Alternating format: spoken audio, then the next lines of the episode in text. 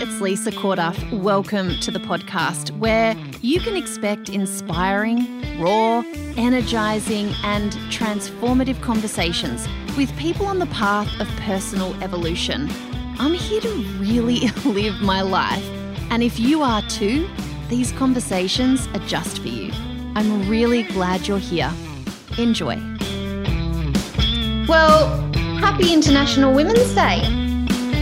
Here we are um, recording this a few days beforehand with two of my favourite people in the entire universe and who are regulars on this podcast. And I couldn't think of two better people to bring on to have a conversation about women and where we're at and what they're hearing from their communities and what they're doing in their really important work in the world. Welcome, Samantha Sutherland, Amy Taylor Kabbaz. It's time for a conversation. Let's do this. Uh, because I mean, I'm talking to you all the time, both of you. And the conversations that we're having at the moment, I mean, I think we should, Amy, where we left off last conversation, which was just a few hours ago when we were going to record this as a solo podcast, was like, you know, we can't get stuck in the anger. Um, anger is a stop on the a train station stop, but it's not our final destination. I guess both of you, I have conversations where we can get really just angry about the state of the world for women right now, can't we? So, can we mm-hmm. just acknowledge that first? So, maybe just sharing one or two things that you feel a little bit angry about or that are getting to you or bugging you about where we're at right now, us women. Who wants to go first? I'll jump in if you like. I can start. Um, I also want I want to start by acknowledging that everything I'm going to share in the next 45 minutes also comes from the spaces that I'm in and I don't hear conversations outside of the spaces and so acknowledging that there are very different experiences in very different places amongst very different women around the world at the moment so everything I'm about to say is within that context I you and I were talking about this earlier today, Lisa, and just acknowledging that I think post COVID, but also in this world where everything is up for negotiation, the, the blinds have been lifted. You know, we have all seen what is really going on here. I get a sense within the women and the communities that I'm in that there is a level of burnout and resentment and a little bit of, and I'm sorry, everybody, to be so negative to start off with, but there's a little bit of hopelessness. Um, there's a little bit of, well, we're just back here again. And so um, when I think about the conversation that the three of us can have here today, is we absolutely acknowledge why we're here and how we got here and that it's there. But I hope we can feel a little bit more hopeful. Yeah the end. Yeah, we're definitely moving there. But I think our I think a lot of the conversations that I'm having with women in my communities and just friends in general, it's like um it's like they knew, and I spoke to this you about this too, Sam. It was like the COVID years and the flexibility that ended up coming with that in terms of working from home and that kind of thing. And having someone else on board no matter what the capacity changed our changed many women's expectations of what was possible and maybe we're receiving some support. Well i mean i know your research sort of showed that it was actually just a much harder time for women sam but it did change the context of oh God, well, it was kind of nice when I wasn't having to do every pick up and drop off myself, or when I wasn't responsible for doing all of this, blah, blah, blah, blah, blah. And now it's just, now it's me and it sucks and I'm cross and I'm angry about it because I know yeah. it can be different. Well, yeah. And I think what you're talking about is exactly what I was going to say the things that I'm feeling angry and also feeling a lot of anger from other women about is so you know when i look at my kind of north star for where i want to take women it's to have them live in a place where they feel fulfilled and joyful and the fulfillment is both at home and in the workplace so when we are overloaded at home we can't take on responsibilities that might actually interest us at work because people feel like they're actually fully at capacity. And then also, you can't do anything fun at home if you're just stuck in domestic drudgery. And I think, you know, the burnout and resentment that you mentioned, Amy, I'm seeing that everywhere. And in fact, every couple I know of is fighting. And in this stage, this stage of life where we're like bumping middle age and have children and often have quite long partnerships by now. I mean, all three of us are post divorce, which is kind of funny, but um, the people who are in longer kind of partnerships are feeling like, why are we still talking about how much shit I'm doing in the home? And why do we have to keep having this boring conversation? And, you know, I think that that COVID flexibility definitely start it changed how workplaces operate and we are seeing that really like continuing post covid but it also really just embedded this expectation of overload like it normalized overloaded women so working really long hours doing all the parenting and yes men were at home um, and often more involved but we also still noticed a very typical setup where you know the guy was locked in the office all day and the woman was sitting at the dining room table and so all the dynamics didn't change in a major way. And then the other thing that I've seen is that post lockdowns, I mean, we're not post COVID at all, but post lockdowns, there was like this huge ramping up of of extracurricular activities. So lots of kids parties, lots of sports, lots of adults parties, lots of trips away, lots of travel, lots of of everything. Mm-hmm. And so you take a group of women who are already totally exhausted from the years of the pandemic and the years leading up to that, then you let them have flex, which meant they were flexible to work till 11 o'clock at night if they needed to because they'd be caring for the kids all day. And then you ramp up the non work activities that are happening. And I still really feel like we're in a very similar situation of many women looking after everybody before themselves, feeling exhausted, feeling overwhelmed, feeling burnt out. And like you said, Amy, with the hopelessness, like there's not a clear solution because what we do have now is flexibility but we can see that that's really putting the load for this systemic issue back on the individual. And so it's not not fully solved anything yet. Yeah if i could add something in there i started a little pop-up membership in march 2020 that was meant to go for six weeks because we thought we were just going to do six weeks staying at home. And I called it Returning Home. And women all over the world, mothers all over the world joined. And I think back, and then we ended up running, I've only just closed it in January this year. Like that's how long this went for what we didn't expect.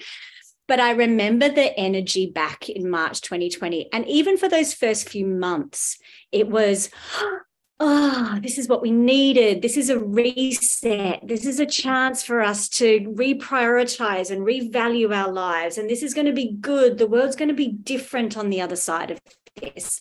There was this real hopefulness of, I actually think, although this is terrible and scary and horrible, for me, myself, my family, this feels like a good reset opportunity.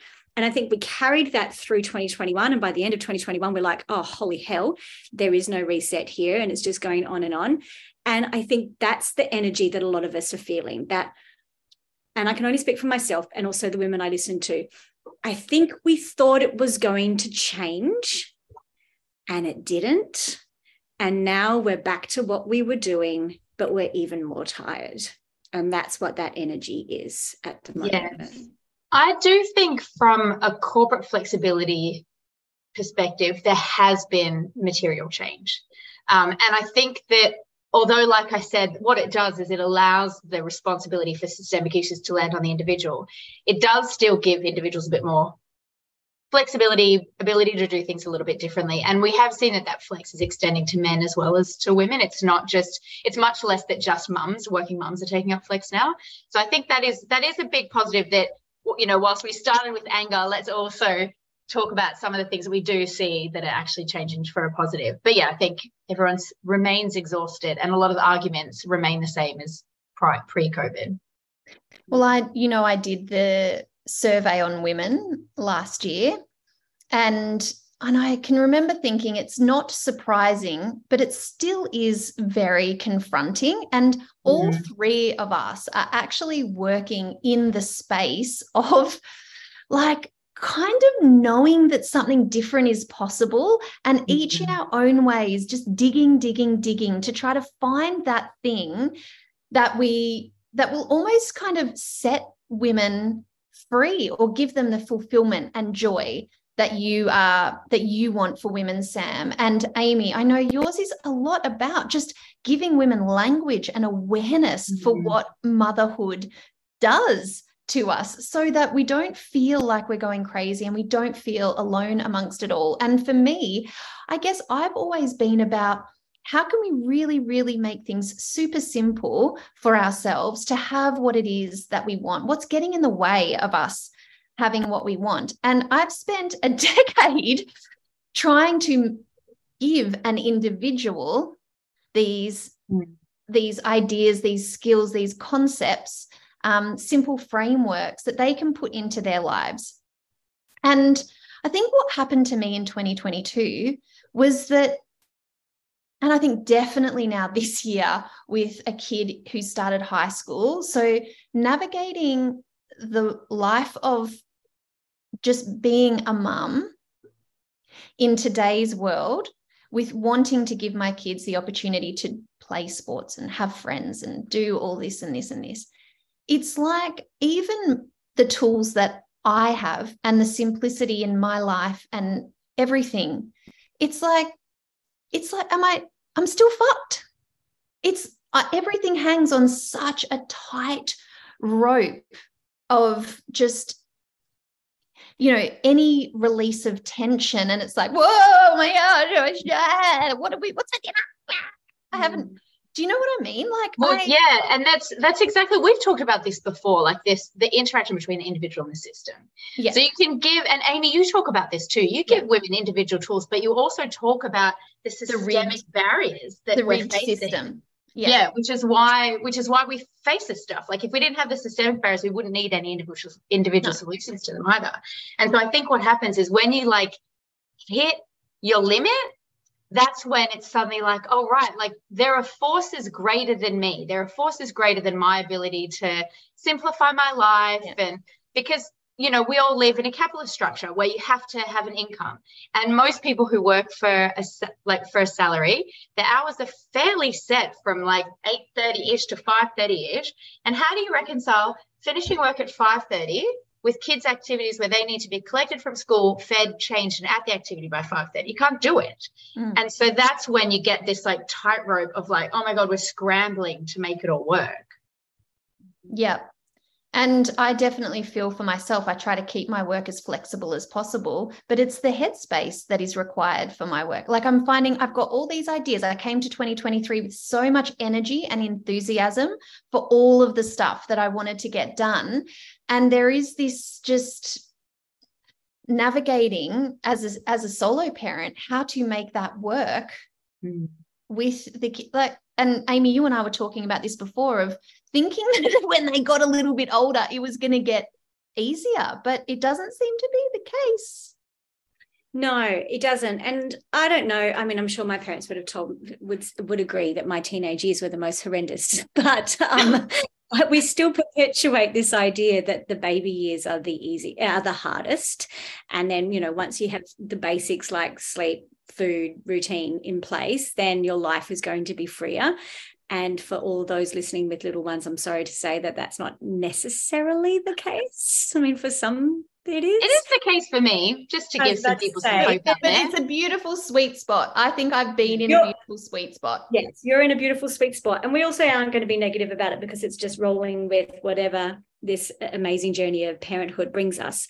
Right. But I think when I think about this, I think that we have to have such kindness towards ourselves because gener- generationally, never before has so many things been crumbling at the same time. So, mm-hmm. you know, just reflecting personally today, I've just come from um, a funeral of a man I didn't actually very know, but a father of a very good friend. And so they're standing up and they're telling his life story. He was 83, I think and he was talking they were talking about how his mother he was born in 1940 right before the first sort of um, wave of panic in london that world war ii was starting and so she he was the youngest of five the father had already enrolled in the war and she was on her own, gave birth on her own, and had to decide what to do with these five children. Does she run to the flee to the country or stay in London and hope like hell they don't they survive? And I'm sitting there thinking, okay, Amy, maybe like, okay, life is hard. It is. Mm. But I'm not afraid that a bomb's going to drop on us mm. tonight. Mm. However, also, there is a very different level of changing structure in our world that does to our nervous system and to our kids and to our sense of responsibility as parents feel like that a lot of the time. It does actually feel like the world is changing like it did in 1940. I do believe we're in a state of time of history where so much is crumbling you know we question the school system we question the way we talk about things we we question everything there is an uncertainty within us and so it is incredibly overwhelming and it does feel like every day what do I need to do over here? What do I need to do over there? Oh my God, what's going to happen to interest rates? What's going to happen over here? I'm not comparing it to having a bomb dropped on us. But I do historically think that when we look back at this time in history, future generations are going to say, hey, they were born during COVID or they did this during this time where governments and systems just kept crumbling around them. I do think we need to be kind to ourselves with what we're going through. Yeah, for sure. But I think it's also uh, that our bodies. I remember hearing years ago, Nat Kringoudis gave a really good example of, uh, um, to me, what an issue is for so many women, which is just staying in that low level stress response all the time like oh did they remember their library books? Like is actually it's not bomb but our body doesn't clock that unless we're really good at regulating. And i think that's why there's so much talk at the moment about nervous system regulation because we've kind of realized that this low level stress is causing huge implications to our health mentally hormonally um, physically, our relationships. It's like you can't. Ha- and and how do you beat that unless you move to the top of a mountain and just pretend that there is no life. So we actually do, as individuals, need to take ownership of the level of stress and what we clock as a stress and what we don't all the time. But it's like, uh, you know, interviewing Kristy Goodwin about her book, uh, about our digital habits. Like it's just it's it's everywhere and it's coming at us all the time. And it might not be world war three but it's still impacting us. And we have to be well i mean we can be responsible but we can also see that we exist in a world that that's just our reality right now. I, I think all the time about how to do this in a way that limits my stress and the kids' stress, but it comes anyway. It does. And I think that this ties in, you know, when I talk about people feeling fulfilled and joyful, like it actually all really relates to this too, because when your whole life is taken up with do the kids have their library books? Does everyone have how do I, how am I getting to work on time? Am I delivering enough? What am I going to, and then the evening I'm going to jump back online and blah, blah, blah, blah, blah. And like they're real, like hamster wheel of modern life that it's quite hard to get off, like you said, unless you're moving to the top of a mountain. Um, but when we take time for ourselves to do the things that like feed our soul, you increase the amount of capacity you have to deal with the stress. So when you do things that like give you a good dopamine release that isn't the sort of fake dopamine hit of scrolling on Instagram, but like I love horse riding or going bushwalking or really like time away for yourself, then I think that that helps regulate that um, stress response. And I think women generally aren't sort of very, they're not, we're not, we're not historically empowered and supported to take that time. And so you have to be quite forthright to take it and make sure that you just take the time for yourself and take time working with kids and enforce you know your partner looking after them even if in the face of potential reluctance um, and i think that then increases your capacity I 100% agree. And I feel like I've been saying this for so long. And women find it hard to understand and really go for it. But here, so here's where I think let's shift the conversation into the lessons that we learned sure, there's now this feeling of, you know, resentment or anger, frustration. But what do you think? This also this awareness of what we've been through, the opportunities that it's now giving us. What what do you think is possible now that you maybe didn't see for us four years ago? As a collective or personally? As a collective. Well, you could talk about yourself personally or just, yeah, in general. Um, I feel like there is this um there's a there is the beginning maybe not for everybody yet but i feel like there's the beginning of a activation to change things. So um, what i mean by that is everybody whether they're in their own business whether they're not whether they're a stay-at-home mum whether they're not i just sense this feeling of oh nah I'm going to do something about this. And I mm. don't feel like that was there as strong a few years ago. Like I spoke about before, I think there was a hopefulness that has now sort of petered out. And um, I shared this story a, a number of times in my various different programs, but I interviewed a phenomenal American author called Caroline Myss many, many years ago, who um, has been interviewed by Oprah a number of times, is a phenomenal spiritual teacher. And I jumped on a call with her. This was back in the day. This is literally probably seven, eight years ago. We were on Skype, jumped on a call. And just before we started, I know back in the day where everyone used Skype. Skype yeah. And I was interviewing her for a magazine I was writing for at the time. And um, she came on, and there had just been another school shooting right before we started the interview. So she was incredibly activated, incredibly angry.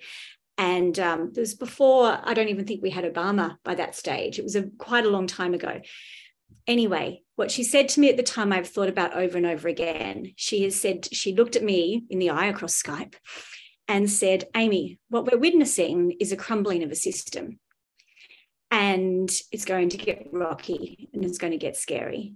But the ones that, but who will change this are the ones that just start changing it within themselves first and then and refuse to keep going with the way that it's been. Another one of my teachers dr Athan at columbia university says it's like she said to me it's amy it's like they did in the 70s where they sat down in the middle of the road refusing to be um, to go to vietnam war. Hell no we won't go. I feel where we are now maybe only at the beginning of it, but I do feel like there's this activation mm. amongst the women around me. I'm very privileged to have very amazing activated women around me, but I do feel like there's this sense of hell no, we won't go. We're going to change this, and mm. it's going to be us that has to do it. So that's how I feel it is at the moment. Yeah, I agree with that. And I think that the conversation around this stuff is like, it's like the pebble's been dropped and the ripple is mm. growing. And so I was just thinking about a number of um, uh, a number of people that I follow online in various forms where they specifically are talking about like the liberation of mothers. Um, so you know, I think the sort of typical mum blogger back in the day was like, here is how you can do it perfectly, and here is mm-hmm. how you can present it perfectly. And now, now there's a lot more like there's that done chat who talks a lot about gender dynamics in the home and is really like hard hitting. I hard hitting. I love her stuff. Zorn Villanis is a writer who talks a lot about this stuff as well. There's Mother Honestly, who also is talking about like how overstimulating it is and how overwhelming. And there's another one, the freckled hen, I think she's called, where she talks about mothering is actually about relationships. It's not about care work. It's not about labor. It's about relationships. And so I think that there is this like extending um, conversation about changing the dynamic of motherhood and what actually means and like what we deserve to have as mothers is also our own interests and also our own joy and also our own time and also time off. And you know leonie dawson wrote about this years ago when she had her second kid. She said of her first because she won you know did like gentle parenting approach and she said i was willing to fall on the sword of motherhood to, pen, to parent my child gently without realizing that if I fell on the sword, then who would be left to care for the child? Mm-hmm. And I think that that conversation is growing a bit more now, where like extreme self sacrifice doesn't do your children any favors either. Mm-hmm. Um, so I think that that's an area of opportunity. Fair play is another one where she talks a lot about rebalancing the domestic load, which is what, you know, when I talk about fulfillment for women, it's both at the workplace and in home. Like, and no one likes doing all the drudgery. But she also talks about um, the thing called, that she calls unicorn space, which is like the stuff that you love. And so I have a couple of issues with some of the things she says in that book. And she does say, you know, maybe aiming for 50 50 care and domestic load isn't she doesn't use the word reasonable, but she's sort of like, maybe that's not really possible. But what she does say, which I really endorse, is that the time away from the family and the time looking after yourself and your friendships and your needs should be measured, it should be tracked, and that should be even. So we should not have this thing of guys going off for an eight hour golf day every day on Sunday and the mum's left with the kids again. And she fits her like art project in the corner of the living room in five minute increments when she's got time off from the kids. And I think that is a really important one, like this conversation about like reclaiming your time. Um, and if you have to do it forcefully, we have to do it forcefully because otherwise, who are you? Just a shell of who you used to be and who you would like to be. I, yes, absolutely to everything. I, and I, because this is sort of a lot of the work that I do. I mean, last year when we launched the 30 Days, 30 Ways series, the first one that I created was 30 Days, 30 Ways to Make Life Easier. So just every single day, just something to that will help you make life easier. And we sold a lot of those. The next one that I put out was 30 Days, 30 Ways to Fill Your Cup. So, like, give to yourself. And do you think that sold nearly as much? And this shit keeps me up at night. Like, what is because where you're at, Sam, is a level of acceptance and understanding of how uh, valuable taking care of yourself is to the overall, not just to yourself, but to your overall family unit. And I think that there's still a lot of women who haven't made that connection, who are still in the story of martyrdom still in the story of I'll give until there's nothing left to give to everyone around me. So prioritizing themselves is actually is actually quite a big step. Do you see this too, Amy? That like breaking Yeah, it is. I see it so much. And also to be fair, it's not just a story, it feels like a well, truth with yeah. a capital T. It's it's not it's not it, it, you know yes it's a story but also they look at their calendar they look at how like to be completely transparent every single day i get into bed at the moment and think excuse i'm going to swear so if you've got kids listening on speaker mute it for a second every single day at the moment i get into bed and i think fuck i forgot to do that thing for my kid mm. because each of them have such high needs at the moment in terms of extra appointments, extra help, extra things I was meant to organize, that appointment that I forgot to make, all of it.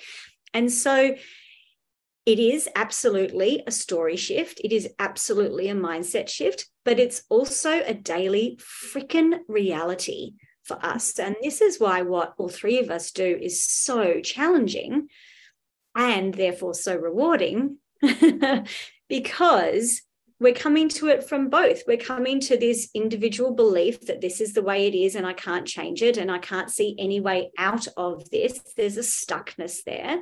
And also acknowledging that we get it. You don't have any freaking time to think that you could do mm. anything else. And so it's it's a catch 22, right? It's both. But unfortunately, we are unlikely to change the system. as much as we need to in the time frame we need to need it to be. And so again it does come back to us of saying okay i don't know how i'm even going to fit this in. I don't even know how this is possible but something needs to change. And i probably can't change patriarchy just yet. So maybe i'll have a look at what i can do by filling my cup a different way.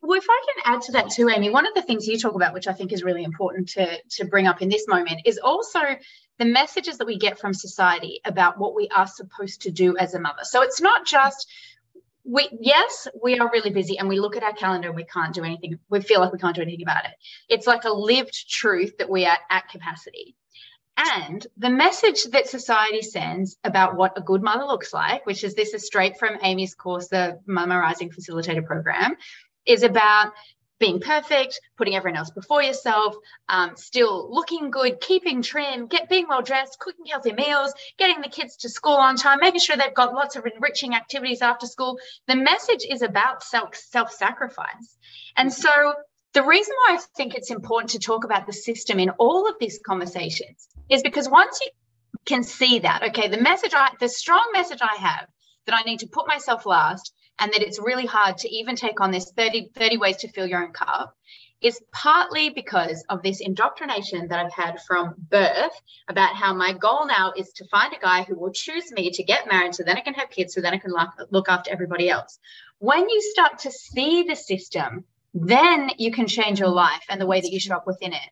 Mm. I read Koa Beck's um, White Feminism, and I felt like blinkers had been taken off. Like she explained stuff that I some of it had been at the edge of my thinking already, but she explained stuff in a way that I hadn't heard it before. It's like that all that of course that's why that is. It just unfolded the explanation for everything. And then you can be a revolutionary in your own life because you know what you're mm. fighting against. It's not just mm. against yourself and like your own stories. You actually see the system.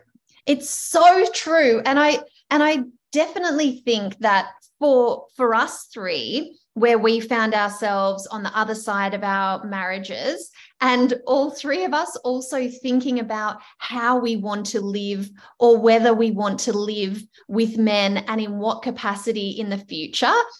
It is so, it, it, we, it's so um, exciting, but also destabilizing when you realize you don't have to do shit the way anybody else. Like you get to actually craft this the way you want to craft it, but it's the, those that indoctrination is so deep and so pervasive that it almost feels like you're a rebel in the world if you just choose to not have um, you know nuclear fa- family type aspirations Yes, mm. I actually said this morning to Lisa that uh, I feel really sorry at times for our three men, for our three partners. I was just thinking the same thing. they, you know, I mean, obviously they all knew what they were signing up for, but they really know what they were signing up for? Because holy hell, these three men are being daily confronted with our questions of, I don't think I need to do it that way. And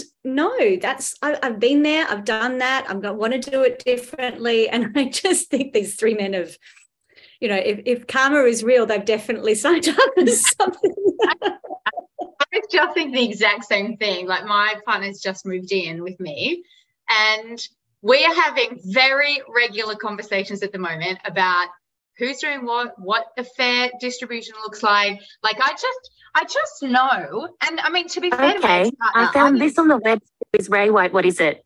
Check it out. what is that?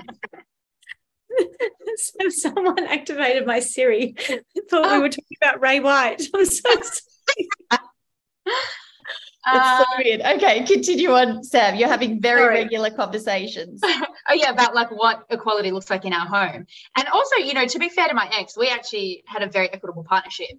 Um, but what I know is that I have no interest in signing up for the domestic drudgery that I see all around me. And once you're in it, it's very hard to break out of it. But also, the thing about the stories we tell ourselves and allowing ourselves to to let go, I'm finding interesting to observe in myself. Where mm-hmm. like he's taken over all the laundry in the household. I mean, there's still some teething issues with that happening, but largely he's doing all the laundry in the household. But initially, I would see, you know, the laundry be on the line because he's at work, and I would find it really hard to not. I just brought it in a lot of the time because then I'm thinking about the neighbors and like we share the line and the garden, so I don't want them to think that I'm not putting the, the laundry in, and like, but also it's like I'm here, and so I'm just having a break and having lunch. I could probably do it anyway. It won't take it. But actually, it was like an internal battle to be like, no, no, no. If I want him to do it, I have to really, really just have him do it and stand by that, not let that boundary be blurry because I don't want it to be blurry. I don't want to be doing all the stuff. I want him to contribute. So I need to make space for that. Mm. Absolutely. I have helped many women over the years to just lean into dropping their standards for having it done to a level that they are happy with because, you know, it, it who want, uh, I don't want to be doing everything. And I am exactly like getting it right or doing it in the most timely manner is often ours to just kind of let go of and let it happen. In saying that, there's also total incompetence going on in households. Let's be real. So many, yeah. So many. Like, I mean, we talk about that and can get angry about that.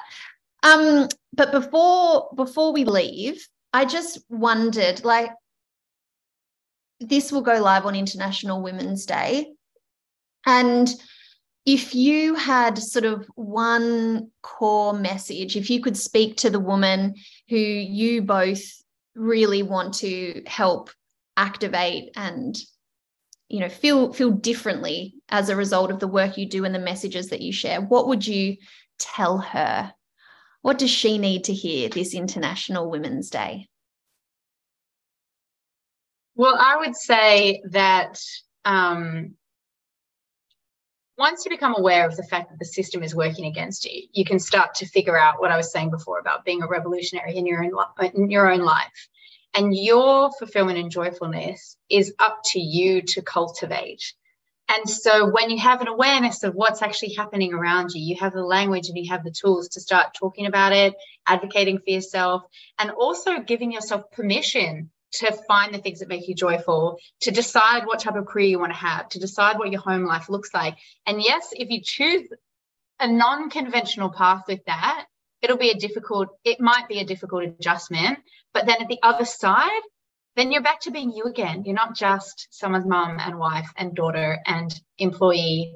You have a you again. And I think that that journey is 100% worth it to go on. Oh, Love it, Sam. So beautiful. I really don't have much to add to that. That is such a beautiful message. I think if I was to add anything, I just want to say, I'm sorry, we're still here. Like, mm-hmm. I really, you know, everything you've just said, yes, it's up to us to advocate for this. And far out, I wish it was different. I really do. But I do believe it will be us that changes the system. And so find girlfriends like this, find places and spaces where you can have that conversation. You can get off the train for a second at the angry station and have a little dance around, but then get back on the train and move towards an empowered way of feeling joy and fulfillment in your life and in your relationships and in your home and in mothering. I wish it was different, but it is going to have to be us that says, hell no, we don't go. We're not doing this anymore. Yeah, I love those messages and I love you both so much. And I think if I was to add anything it would be that I've become really acutely aware of the language that I use around my children, and also that our changes and our choices and our desire to have a joyful, fulfilled life is being watched by our children. And mm-hmm. the ripple effect of that is so like, I just hope this isn't a conversation that they're having and anything that we can do like even i you know haven't been feeling super well and just using language around when bodies feel tired or like they're not working well rest is the first thing that i do. And leaning into support even from our children like showing them it can be a different way is i think like a very revolutionary act because it wasn't our modeling. And we need to change the model. And because I am Lisa Corduff, I always think it is small things that we can do, always to just tweak things up a little bit. Just shift your morning routine so it actually works for you and it's not just about racing through everything and then just getting to your coffee and feeling like what the hell just happened mm-hmm. you know it is it is it is those those choices um, are there within the daily life that we're living. But i think what we needed to acknowledge in this conversation was that we're not making it up that it is hard that it is all it can all feel like it's hanging on by a thread. And uh, i am grateful to both of you for sharing your reflections and passion. Uh, this international women's day because i lean on you two so much in my life, and you are wise and funny and so hot as well. Like just really, really attractive. So appropriate for International Women's Day to comment on what we look like. Yeah, So appropriate. I just think we should celebrate foxy women. You know, we should. We've all got it. what you look like. I think that, I mean, I hope that that's a conversation that starts a lot more, which is a conversation that maybe you three and I can have on the podcast on another day when we're feeling loose. Anyway, it's school pickup time, as um, is, you know, a perfect way to end this conversation is the um, obligations that we have to the people in our lives. Thank you for being here. Thank you guys. Thank You're the actual best. Okay, bye. Hey, thanks for listening to the podcast. I have a quick favour to ask you. Firstly, if you got value from this podcast and you know someone else who might be interested in listening, it helps so much when you go ahead and share that you have enjoyed the podcast. You can do that on your social platforms or even when you're just chatting to your friends. I so appreciate that. And the other thing, I know it might take like 30 seconds of your time, but we love reading your reviews of the podcast. You can go ahead and do that on your podcast platform of choice. It really, really makes my day to read them and to know that this stuff is valuable to you. Thanks again for listening. I really do appreciate you being here.